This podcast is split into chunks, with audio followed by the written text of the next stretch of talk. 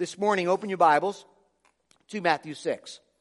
As I said before, John 17 is, is that part in the, in the high priestly prayer where we get to enter into the, the inner sanctum of Christ's heart as he bares his soul and prays to his Father. John 17. We went through that gospel account verse by verse years back. It's online. You can look at it. And, and he, and he prays and we get to hear the Son of God, the King of Kings pray.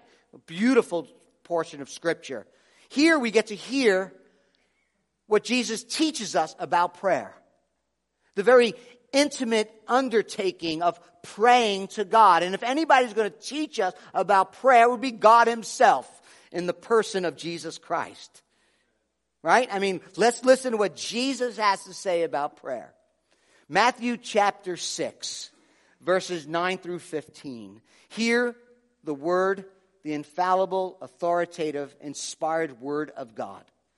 Jesus says, chapter 6, verse 9, pray like this. Our Father in heaven, hallowed be your name. Your kingdom come, your will be done on earth as it is in heaven. Give us this day our daily bread and forgive us our debts as we also have forgiven our debtors. And lead us not into temptation, but deliver us from evil. For if you forgive others their trespasses, your heavenly Father will also forgive you. But, verse 15, if you do not forgive others their trespasses, neither will your Father forgive your trespasses. May God add a blessing to the reading of His Word. So, I want to do quickly is said a little bit about Matthew. Uh, Ricky covered it much deeper than I will. You could, Pastor Ricky, you could look at it from last week. Remember the larger culture, a larger context. Matthew is a Jewish tax collector. He's writing from a Jewish background and understanding. He's demonstrating that Jesus is the Jewish Messiah and King. He's the son of Abraham and the son of David. Both promises given in the Old Testament, Matthew 1 1. He has a lot of Jewish references in there. Each gospel account, Matthew, Mark, and Luke and John, have been written to a certain audience. Mark was written to the Romans. The word immediately is in that gospel over and over again because the Romans did things quickly. Luke was written to the Gentiles, therefore there's a lot of Old Testament explanation because the Gentiles didn't understand the Old Testament. John is writing to the Greeks. That's why he opens up with the Logos. The Greeks had a, a an understanding of what the Logos is, and John says, nope, the Logos is Christ. That's the wider context. The closer context, as Pastor Ricky said, is the Sermon on the Mount. And I quote him. I thought this was great. He said this, the Sermon on the Mount is not a combination of rules to be obeyed so that Christ will allow us into the kingdom. It is how we should live because Christ has brought us to be part of his kingdom, not to be lived out in our own strength, but through leaning on the ruler of the kingdom. End quote. Jesus is coming in his, in his first coming and has inaugurated the kingdom and, and it guarantees that there will be a final unshakable kingdom to come. But until then, we are to live as kingdom citizens under the reign of Christ, empowered by the gospel. And little by little, we'll see the reign of Christ among us. That's the, that's the context. The immediate context we know is the Lord's Prayer. Ricky pointed out in chapter 6 and verse 6. Jesus says, pray not like the hypocrites. They are a bunch of people are self-righteous and their prayer is just so they can get greater attention. Don't pray like that. Chapters uh, 6, verse 7 and 8, don't pray like the pagans and the Gentiles pray. Why? They think about their fancy words, their repetition, that somehow it's going to wake God up who's not really paying attention and then God will do something. Why shouldn't we pray like the Gentiles do? Verse 8, do not be like them, for your Father knows what you need before you ask Him. He's omniscient. He's all knowing. We're still to pray. Then Jesus goes on to say, pray this way, verse 9, in this manner, with this framework. And the first three petitions, as mentioned last week, has to do with looking up for God's glory. Pastor Ricky said, number one, God's name. Our Father in heaven. He's not a distant, impersonal being, but a Father. Uh, gospel people are brought into this relationship with our Creator. We can call Him Father through the blood bought purchase of Christ. He brings us into intimacy. Father, hallowed be your name. Your name is, the person uh, uh, of who we're talking to, his holiness, his otherness, his beauty, his infinite worth, his immeasurable value. We are to, we have this posture of reverence and awe and respect should permeate our lives. Our Father who art in heaven, your kingdom come. Ricky said we got to look back and see God's sovereignty. We got to look forward to the coming kingdom. But, but the kingdom has to do with right now as the people of God submit to the King of Christ. And we pray that God's kingdom comes so that, as we did for Japan, we're doing for Glenmont and around the world, that people will come to know they're a sinner, they need Christ, they repent, repent and believe, and then Christ becomes their Lord and Savior, and they submit to His kingly reign. Remember, when you think of kingdom, first think king. It has to do more with the reign than the people. They submit to King Jesus. Your kingdom come. Your will be done on earth as it is in heaven. There's the sovereignty aspect Ricky mentioned last week. It's true. God is sovereign. He has the right and the power to rule and to reign and to bring everything under subjection to Him. He has the right and authority, and He will govern all things according to His wise and holy purposes. It will not be thwarted no matter how much of a knucklehead I am. I am not going to step outside of God's sovereignty. But Ricky talked about praying, Thy will be done and he mentioned the word preceptive will. In other words, his desires, his directives, his commands found in scripture that we are to pray, your will be done. We know what you want from us and we need to do it. And our desire, this prayer, is that the whole world will come underneath the authority of Christ, bow their knee to King Jesus, their hearts treasuring him, honoring him, hoping to see the manifestation of his kingdom as he reigns supremely. His will will be done on earth as it is already in heaven. That's the Greek text. It says already, it's already being done perfectly in heaven. There's no sin before the throne of God. Your will be done on earth as it already is in heaven. We want to follow your authority, your lead. And we get into that. We see this glory. We see this name. We see the, the beauty of Christ. We see the will of Christ. We see the kingdom of Christ. Then we get into the next request, and there's three of them, the personal request. Verse 11 verse 12 and verse 13. And like Ricky, I think we could just look at it from, right from the, from the context. One, our daily bread, personal needs now, daily bread, debts forgiven, and deliverance uh, from temptation or evil. Okay, so that's where we're going. Number one, look what, look what Jesus said. I, Hallowed be your name, your kingdom come, will be done. Verse 11, give us this day our daily bread. I want you to notice something. As uh, Ricky mentioned again last week, we've said this prayer a million times, and this may go right over your head. You may not even see it. I'm going to point it out to you this morning. If you ever come to my house, I live out in Voorheesville, and we're in the backyard, or at the, we're having dinner or something, and, and all of a sudden, there's a rumbling going on in my home, and all of a sudden, things are starting to move, and it's getting louder, and we're talking, and then you stop and look at me and go, What is that? I'm going to say, What is what? Oh, the train. Yeah. I've been here so long, I, I, don't even, I don't even hear it anymore. Right? It's the train. It's coming by. I feel like it's coming through the house. It won't, I promise. But look at this prayer. It began in verse 9 with the word our.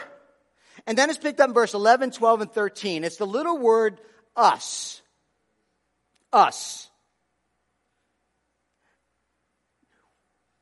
I always thought of this prayer primarily for me, not for us. But he says it three times. Give us. Forgive us. Lead us. It's not just personal. It's communal. We are to pray these things not only for ourselves. I believe that we are to actually act and serve one another through these petitions. We come from such an individualistic culture. We miss that so many times. Yes, we belong to Christ. He's our Lord. He's our Savior, but we belong to each other. Us. We're His body, His people, brothers and sisters. This is familial language. Not familiar, although it is that too, but familial, family language. So keep that in mind as we go through these petitions. It's us, not me. Father, give us this day our daily bread. And where does it begin? It begins with a, a, a clear dependency upon our Father. There's a dependency upon our Creator God for the things that we need day by day. This is not a license for laziness. I'm just going to sit here and pray and God's going to meet my daily needs and drop it out of the sky, right? Scripture has a lot to say about that. Read Proverbs about the sloth, about the lazy person. Proverbs chapter 30 has an interesting passage. Listen to this. Talk about daily needs. Two things I ask of you, O Lord. Deny me, deny them not to me before I die. One, remove far from me falsehood and lying. Two, give me neither poverty nor riches. Feed me with the food that is needful for me. That's the prayer of the psalmist. Lest I be full and deny you and say, who is the Lord? Or be poor and steal and profane the name of my God. See, it's not a license to be lazy, nor is it saying you, you shouldn't put money away for a, a, rainy day. It's not saying that. The Bible is, is, is the, the, really the prayer is meet my needs, not my greeds.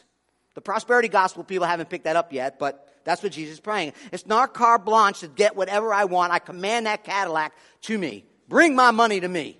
You saw that video we showed American Gospel. It's a great video, a great movie right? Bring that to me. That's not what he's saying. The Bible's not against riches, but it speaks loudly against the temptation of riches that will lure us away from the dependency that God is, wants us to have on him for our daily needs, recognizing his glory, like Nebuchadnezzar. You know the story.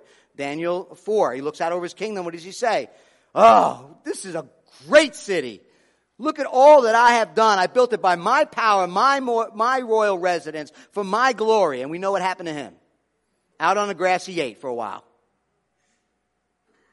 This prayer, give us this day our daily bread, is an acknowledgement of our deep dependency on God for the daily things that sustain our life. Here's something else interesting, which I didn't know. The word daily, no one understood what the word daily meant till not that long ago. It's only one other time in scriptures, Luke in the same prayer, and it really isn't found in antiquity in the Greek. So they really were unsure what daily meant. I mean, you and I read and think, well, it's daily. Well, a papyrus piece of paper that they used to write on, this type of reed, uh, leaf, a plant, uh, appeared, and it was back from in those days, and it was a grocery list, a woman's shopping list, uh, reminding her what to buy, the needs that she had for the next day when she went shopping. So I guess it's been all around all along right. Daily means to give us what's necessary, our provisions for this day, or some of your translations might even have this, for the next day. I mean, if you're praying at night, you're praying the next day, my, my daily needs for tomorrow. Now, you may think, all right, so I'm praying, Lord, give me a loaf of bread, two slices of Wonder Bread for tomorrow. That's not what he's saying. Remember the culture. If you ask a five year old, where does food come from? They're going to say Hannaford. At least mine will, then Voorheesville. It comes from Hannaford. It comes from Price Chopper. We go in, we buy stuff that is, you know, wrapped in bags. Not in that day. The other thing is that you got to understand the culture is people worked, many people worked in that day for their daily wage. They got paid at the end of the day for the next day. We don't, you know, they, you live paycheck to paycheck. Many of us do. They live day to day. Day to day. They, that's how they work. They work the end of the day. You missed work, you had a problem. If you missed a couple of days, you really got a problem because that daily wage was sustenance for their family. You may ask, if you ask me, you know, why do you work? I might say to eat, but that's not really the right answer. To get stuff put money away, go on vacation. When you ask the first century Palestine person, why do you work? 80% of their money went towards food. And guess what? Bread was a staple in their culture, and without bread, they would die. It's that important.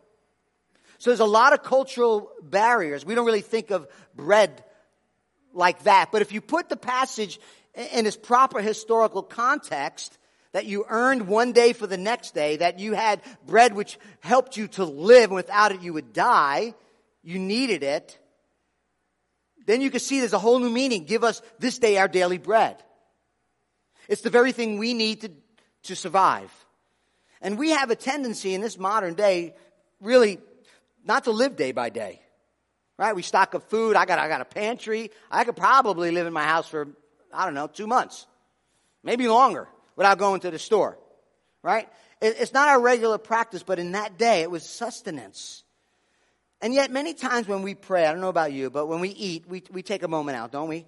Uh, many of you say grace and, and, and, before you eat. And, and it's that moment in time, I think, that we is applicable here. That we can, at least every day, take a moment and remember that all that we have comes from God. Many times I used to pray with my kids when they were younger, and now with my grandson at meal times, I'm mindful of it. And I will pray like, not just for the food, but I will try to, try to remember daily things like, Lord, thank you for this home. Thank you for the food. Thank you for the clothing. Thank you for the shelter. Thank you for the energy you gave me today. You know, try to keep it in the day and recognizing that we are dependent upon Him for everything we have. I mean, God is the one who brings the rain, causes seasons to change, produces minerals that uh, make the soil fertile, provides animals and plants. We are dependent upon Him. And we should be aware of that as we pray. Sustenance, life, everything that we need to sustain us is from you. That's what He's saying. What about this little word, us? Give us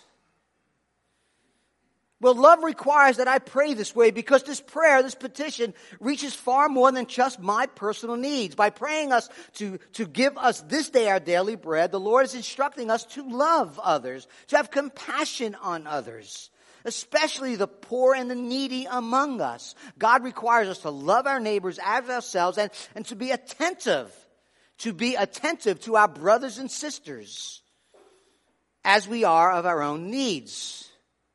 We just learned in Galatians 6 have an opportunity to do good to what? Everyone, especially those of the household of faith.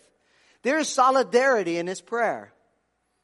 When you pray this prayer, think it's not just me, it's my family, my brothers and sisters in Christ. It's a, it's a prayer of solidarity. And even Ephesians chapter 4, verse 28 says this Let him labor, let us work, right? We're not going to be lazy. We're going to pray to God but we're going to work. Let us work doing honest work, Ephesians 4:28, doing honest work with our hands so that we may have an abundance of stuff and go on vacation every month. Nope. Doing honest work with our own hands so we could say, look how great we are. It says, do honest work with his own hands so that you may have something to share with anyone in need. You ever think about working to share with those in need? May God grant us, listen, the physical things of this life that we can have physical nourishment, strength, and, and the essentials so that we can be strong to do the will of God. We just prayed for that. Thy will be done. Give us the daily necessities, the food and the strength we need so that we can do your will. God is glorified. Back to chapter nine, uh, chapter six, verse nine. God is hallowed, glorified when He supplies, and we are dependent upon Him. God is glorified when He forgives us of our debts. Verse twelve. God is glorified when He steps in and He delivers us from temptation. This is still about the Lord. It is still about His glory. So let me ask this question to you: Does your heart rejoice? Knowing that this holy, sovereign God cares. The one who created the entire universe, who is self sufficient, cares about supplying your daily needs. Does your heart rejoice? Are we thankful to God for our food and all that He provides to sustain our lives when we pray? Or is it just a formula? We got to pray before we eat. I don't want the food to get me sick. Somehow, if I pray, I'll never get sick when I eat, right? Let's not say grace out of duty, but a truly dependent and grateful heart. And do we pray? Last question. You don't have to answer this, but write it down and think about it. Do we pray this prayer? Do we do our grace time around meals with eyes and hearts open, thinking about the daily needs of others that are among us that we could help? Let give us this day our daily bread. Number two, our debts forgiven. Verse 12. And forgive us of our debts as we also have forgiven our debtors. This part of the prayer is troubling to some. Remember the context? Context is Jesus is, is teaching his followers how to pray while on earth, while in circumstances in their life. It's not for later. It's not for when they enter into the kingdom. Jesus will be there. We won't be praying. It's just like daily bread, just like deliverance from evil. He says, forgive us of our debts. This is a family prayer. It does not mean that our debts are forgiven only if we forgive others. We'll talk about that. So, in other words, some of the, this works based salvation, God will only forgive me if I forgive others. If somehow you can earn your forgiveness. We just did a, I don't know how many weeks in, Galatians. We are saved. We are justified. We are forgiven. We receive the free gift of salvation by grace alone, by faith alone, in Christ alone. Okay? So I want to give you three things to think about. We'll think about together about what this prayer means. The first thing is justification. Jesus' instruction here does not change the gift of our justification, and it is just that a gift. Justification means, remember, one coin, two sides. We've been forgiven because of the atonement of Christ, dies in our place, and his righteousness has been imputed to us. We're not righteous, he's righteous. That free gift doesn't change by this prayer. Notice he does not say, forgive us of our debts because we forgive our debtors. Notice he doesn't say, forgive us of our debts on the basis that we forgive others. It says, forgive our debts as we, even as I forgive those who are indebted to me. Okay? Forgiveness. Let me think about that. Lord, forgive me of my debts as in the same way I've forgiven that person. That's a scary thought. No more, no less. In the same way, now the word debt is intentional. Matthew uses it, Luke doesn't. Jesus used the imagery of debt to describe the nature of sin, this moral and spiritual debt that we owe to God that must be paid. When we think of debts, D-E-B-T-S, debts, my accent, I know you all following what, what is he saying? Debts. You can see it in the scripture. When we think of monetary debts, we, when we think of debts, we think of monetary debts, not necessarily moral and spiritual, right? So let's say you stop at Stewart's. We love to stop at Stewart's, get some ice cream. My daughters love milkshakes there. And you're in line, you're getting a milkshake, and a guy, a little kid in front of you, is about eight years old. And he gets a three scoop cup, stacked right up, four scoop cup. Comes to $3. And a little kid takes out his money, he's been saving up his allowance, and it comes to $2.30. He's 70 cents short. I know I went to public school. I can figure that out. 70 cents, right? A few things could happen. He can go, look, I don't have the money. I'm indebted. I don't have the money. Here's the cone back. You could, out of an act of grace, pull out 70 cents and, and pay the other 70 cents and he's now debt free. Or he could look at his ice cream cone, his ice cream cup, look at his money, give the lady $2.30 and run out of the store. Just run out of store. Now what just became, what was a monetary debt has become now a moral debt. He's a thief. He's on the run. Get that kid. When someone owes you money, they're indebted to you, but when someone seriously wrongs you, sins against you, there's this unquestionable and unavoidable sense that the wrongdoer owes you. It's a, it, it's, this wrong has incurred a, an obligation, a liability, a debt. What the Bible teaches us is that the nature of our debt to God is huge. God has commanded us to be holy as He is holy, perfect as He is perfect. And yet one sin, one transgression falls we fall helplessly short of His glory, His standard, and we are now in the position of indebtedness to God. Something we can't escape and something we cannot pay. And here's the thing. Every debt will be paid. God is holy and God is just, and sins will be paid.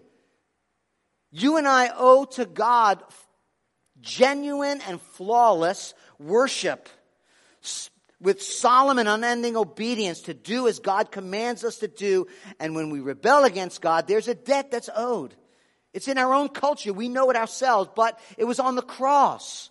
When Jesus Christ went to the cross, and suffered and, and, and took our deserved wrath upon his body, he was crushed for our sins. He shed his blood. He paid the debt we owed that we could never pay. And Paul says, now, therefore, in Christ, there is no condemnation for those who are in Christ Jesus, Romans 8 1. Why? Something you did? No. Because of Christ's death and resurrection, the eternal judge has declared us pardoned, justified, righteous by faith in Christ. God can't simply pass by our sins. He is holy and is just. And sin, unless there's punishment being paid, he, somebody will have to do it. That's why Christ died. God has given us, based on the one-time sacrifice of Christ on the cross, justification. And at the moment you place your faith in Christ, you repent and believe on Christ, your sin was put on Him in Calvary's Hill, and His righteousness been put on us. That's justification. Judicially declared just. We looked at that, Galatians 2 6. Okay? So our past, present, and future sins are on Him. So what is Jesus saying? We know that to be true from a lot of scripture. Well, to understand what Jesus is saying, the answer lies in differentiating between God as judge and God as father. Again, Matthew 6, 9. God is judge and God is father. As a guilty sinner before God or a justified sinner, adopted child of God. Luther used to call it the simul justus et peccator, simultaneously justified and sinner. There's a difference. There's a difference between my progress, growing in holiness, growing in sanctification, and my position before Christ, being justified by a gift, eternally secure in Him. And unless you don't, unless you don't, if you don't understand that, you'll never understand this passage. Judicially, we're secure, but this prayer is meant to teach us that we are joyfully, I use that word purposely, we are secure judicially, justified, but this prayer is meant to teach us that we are joyfully obligated to forgive others. Joyfully obligated to forgive others. If we have had this profound change of heart by the gospel, by this free gift of God's grace called justification, it will express itself in a willingness to forgive others. Forgiveness will be present in a believer if there has been truly, if they have truly received forgiveness. One commentator writes this very simply. By forgiving our debtors, the believer shows himself to be a child of God. In other words, how can we refuse someone forgiveness when the whole reason how we came into the kingdom of God, a child of God, is through forgiveness that we have received. Since God is willing to forgive us, we ought to forgive others. Now, let me be really pastorally careful here. Okay? We're not talking about, if you're here this morning, you're going through the process of forgiveness, dealing with the pain and the anguish and the hurt of forgiveness. We're not talking about the process, we're talking about refusal. Okay? I don't think Jesus is talking about the struggle either. If you've been hurt deeply, you know that it reappears its ugly heads at certain times in your life and you got to go back to the cross. That's not what he's saying. He's talking about, I will never forgive. That's a problem. And the bottom line is if you received in your heart the grace of God and you've been forgiven of your sins, you've been justified by grace, it cannot help but transform your heart to be merciful to others. The evidence of a, listen, the evidence of a forgiven heart is a forgiven, forgiving heart. J.I. Packer writes this Those who live by God's forgiveness must imitate it. One whose only hope is that God will not hold his faults against him forfeits his right to hold other faults against them. End quote. Justification is secure. Our joyful obligation is expected. And third, our joyful experience will be the result.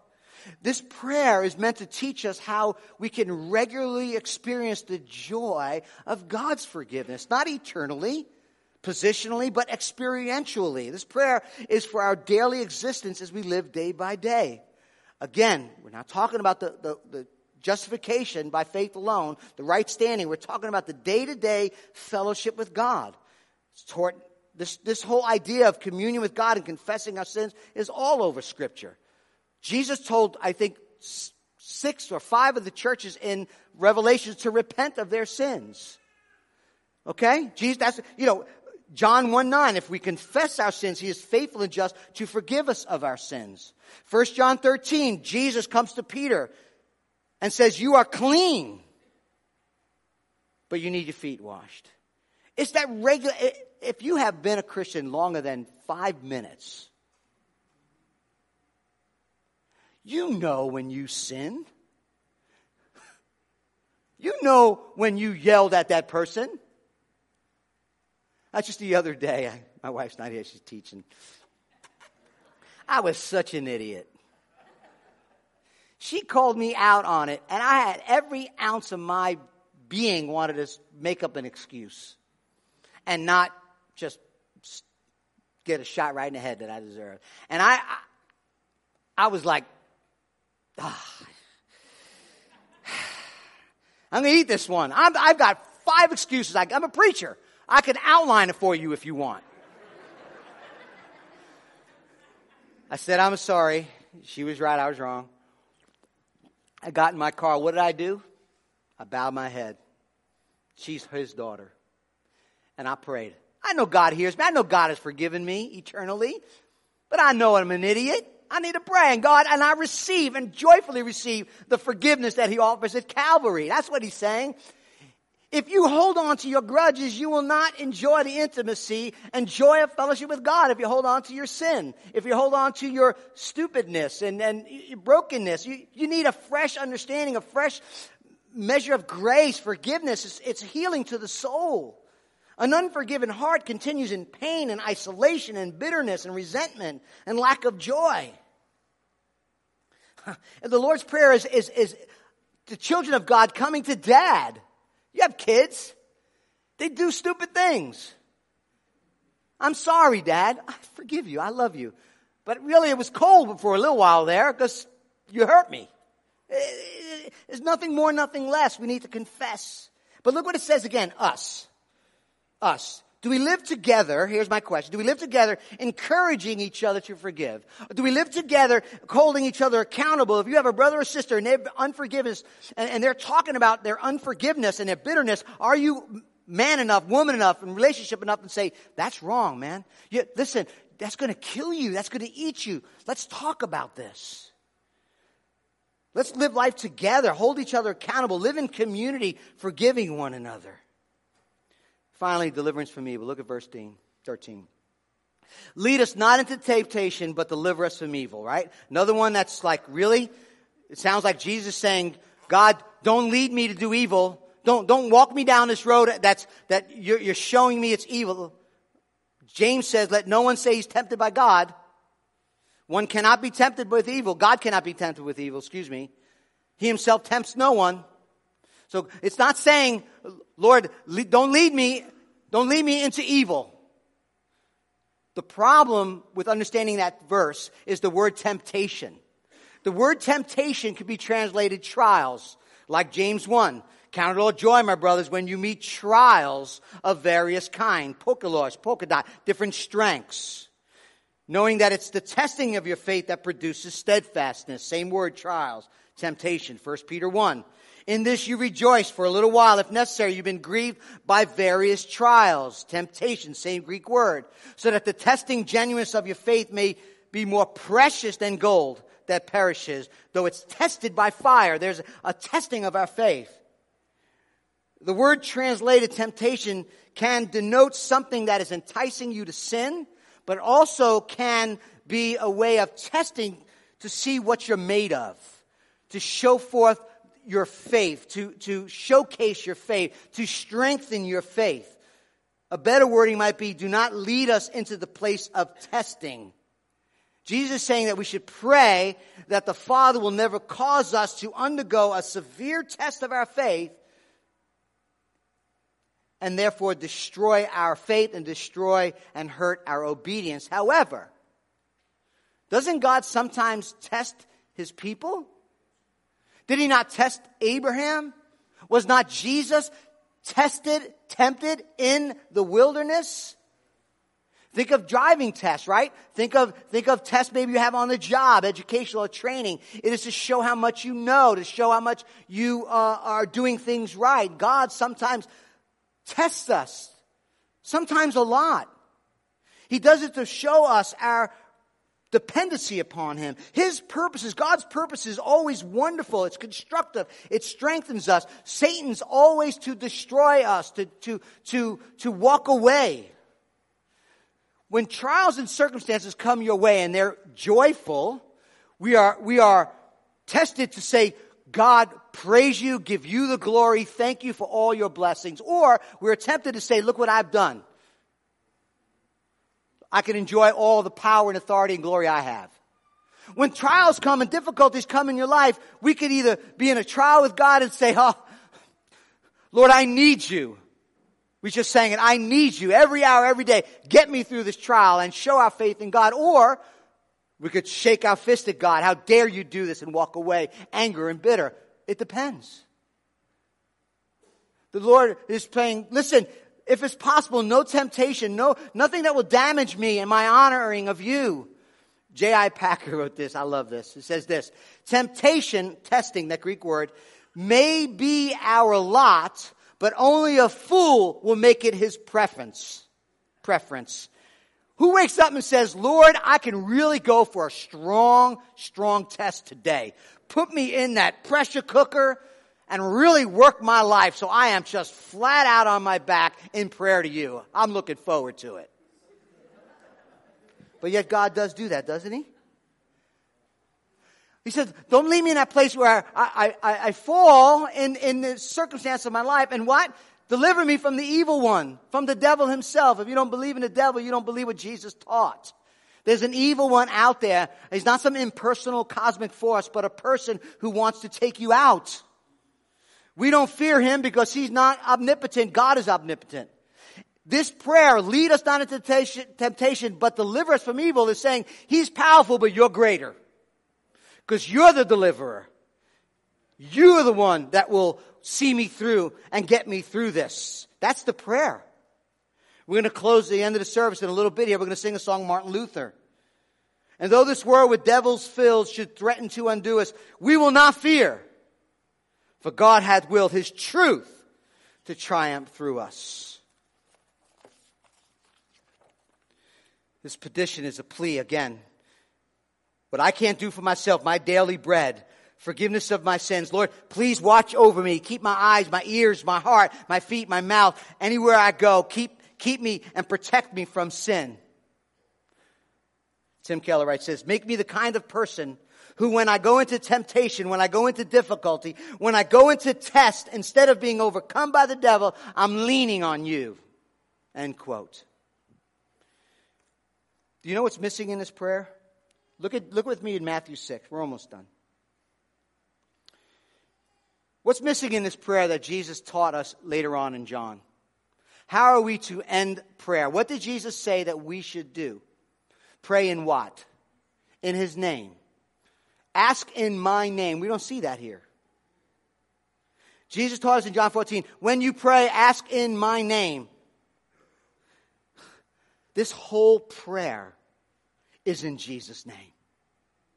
It is Jesus who tore the veil that was between us and God because of our sin, who sacrificed his very life so that we become can become the family of God and call out Father. It is Jesus who's the Word who became flesh, and we've seen His glory, glory as the only Son from the Father, full of grace and truth. His face shines the glory of God, 2 Corinthians 4. It is Jesus who is the King of Kings who will reign he reigns now and reign in his kingdom when it comes that it'll be unshakable. It is Jesus alone who could say to the Father, I have glorified you. I've done everything you've asked me to do. I fulfilled your will completely. It is Jesus who says, I am the bread of life that has come down from heaven. If anyone eats of my bread, he will live forever. It is Jesus alone who's the debt bearer who paid our debt, took our punishment, bore our sins on the cross when he gave up his life. Every priest stands daily, Hebrews tells us. But Jesus gave his life once for all and sat down at the right hand of the Father. He gives us the right to call him Father. His name is hallowed. His kingdom will come because he's the king who will come. He gave his life and he is the bread of life that gives us eternal life. He forgives us of our debts. And finally, Jesus leads us not into temptation, but delivers us from evil because he went through that test in the wilderness And not like Adam who failed, he had victory. In fact, the Bible tells us in Colossians that Jesus canceled the record of debt that stood against us with its legal demands that we have failed God. He did it how? By setting it aside, nailing it to the cross, and by doing so, he disarmed the rulers and the authorities and put them to open shame by triumphing over them in Christ. This whole prayer is in Jesus' name. As we go to communion, look, at, look with me at verse 14. There's one thing that Jesus reiterates in his prayer, and that's in verse 14 and 15. Listen to what it says. For if you forgive others their trespasses, your Father will forgive you. And if you do not forgive others their trespasses, neither will your Father forgive your trespasses. That's a tough verse. In Matthew 18, Jesus teaches on prayer, excuse me, on forgiveness. Remember the debtor, uh, the servant owed the king millions of dollars. The king forgave him. He took a fellow slave and owed him a little bit and wouldn't forgive him. And then Jesus says the king came back to him and said, Listen, I have given you mercy. I have shown you mercy. I have forgiven your debts. How can you not then forgive someone else's debt after I've forgiven you? Now go to the jailers. Chapter 18, verse 33. And in anger, the master delivered him to the jailers until he should pay all his debts. So also my heavenly Father will do to every one of you if you do not forgive your brother from your heart. Here's what Jesus is saying. If there's unforgiveness and you're a refusal to forgive sins in your life for those who have harmed you, if you just refuse to do it, it may be, it may be a sign that your heart has never been truly open to the grace of Christ. God is not the one torturing. He says he turns you over to the jailers. Family, listen to me. God is not actively involved in your torture. He simply removes his hand and says, You want to go to prison? You want to not forgive? You want to remain bitter and angry? Hold on to your judge, to your grudges. When you refuse to forgive, it gnaws at you and hurts you, hurts your heart, and it puts you in prison.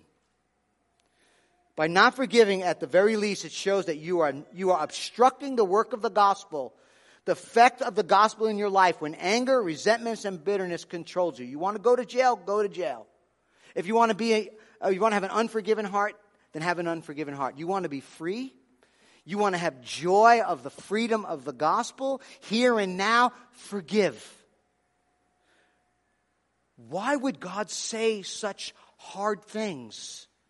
Because He loves you because he loves me. And he knows in order to receive, in order to have a heart open to the majesty and beauty and the work of Christ, we've got to let go of those who have harmed you.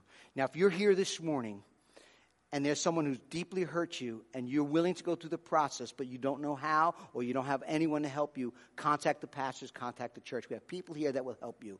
If it's destroying your heart, destroying your soul, robbing you of your joy, robbing you of your intimacy and communion with God. We want to help you to work through that process and get to the place of saying, I forgive. I have let go. Okay? That's a promise I make to you. And now, as a church, this text tells us that we are to confess our sins. We take communion by confessing our sins. We, we acknowledge our sin. We acknowledge our wrongdoing. And maybe you're here this morning. What you need to acknowledge is your unforgiving heart for sins that have been um, placed on you, things that people have done to you. And you're saying, Lord, I need to forgive. Help me to do that. I'm going to take this cup, to take this bread, take this cup to forgive me of my sins or to at least show me the truth of forgiveness of sins and then help me as I forgive others. And that's what, that's what this call of communion is all about. The bread represents his body is broken, the cup, his blood that was shed. It's only symbolic. It happened 2,000 years ago on the day on Calvary.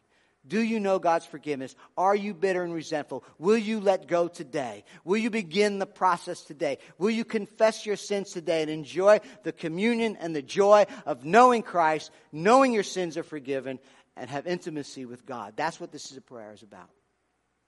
I invite you. If you're a believer, the table's for you. It's not a king's table, it's a believer's table. If you're not a Christian, you're holding on to bitterness, you have not let go, you have not asked God to forgive you, uh, uh, come and talk to me. We'll pray and we'll, we'll talk to you about Christ, but this table is for believers. So if you're a follower of Christ, we invite you. The band's going to play. We're going to confess. We're going to acknowledge our sin. We're going to acknowledge our unforgiveness hearts. And then we're going to celebrate the joy of what Christ has done. Bread his body, his cup, the blood that was shed. Father,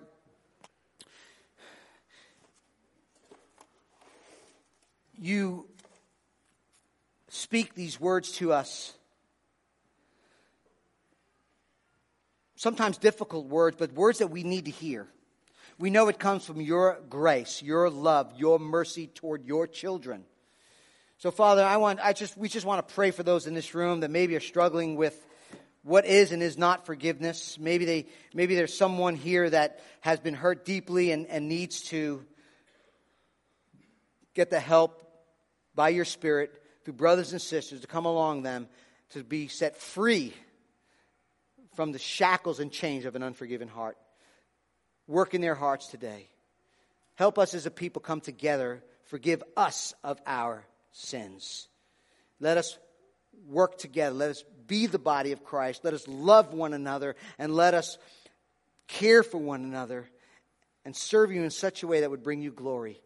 Father, we pray as we confess and repent and take of this communion this morning that you would get glory and your people will be filled with joy, the joy of their salvation. In Jesus' name, amen. The band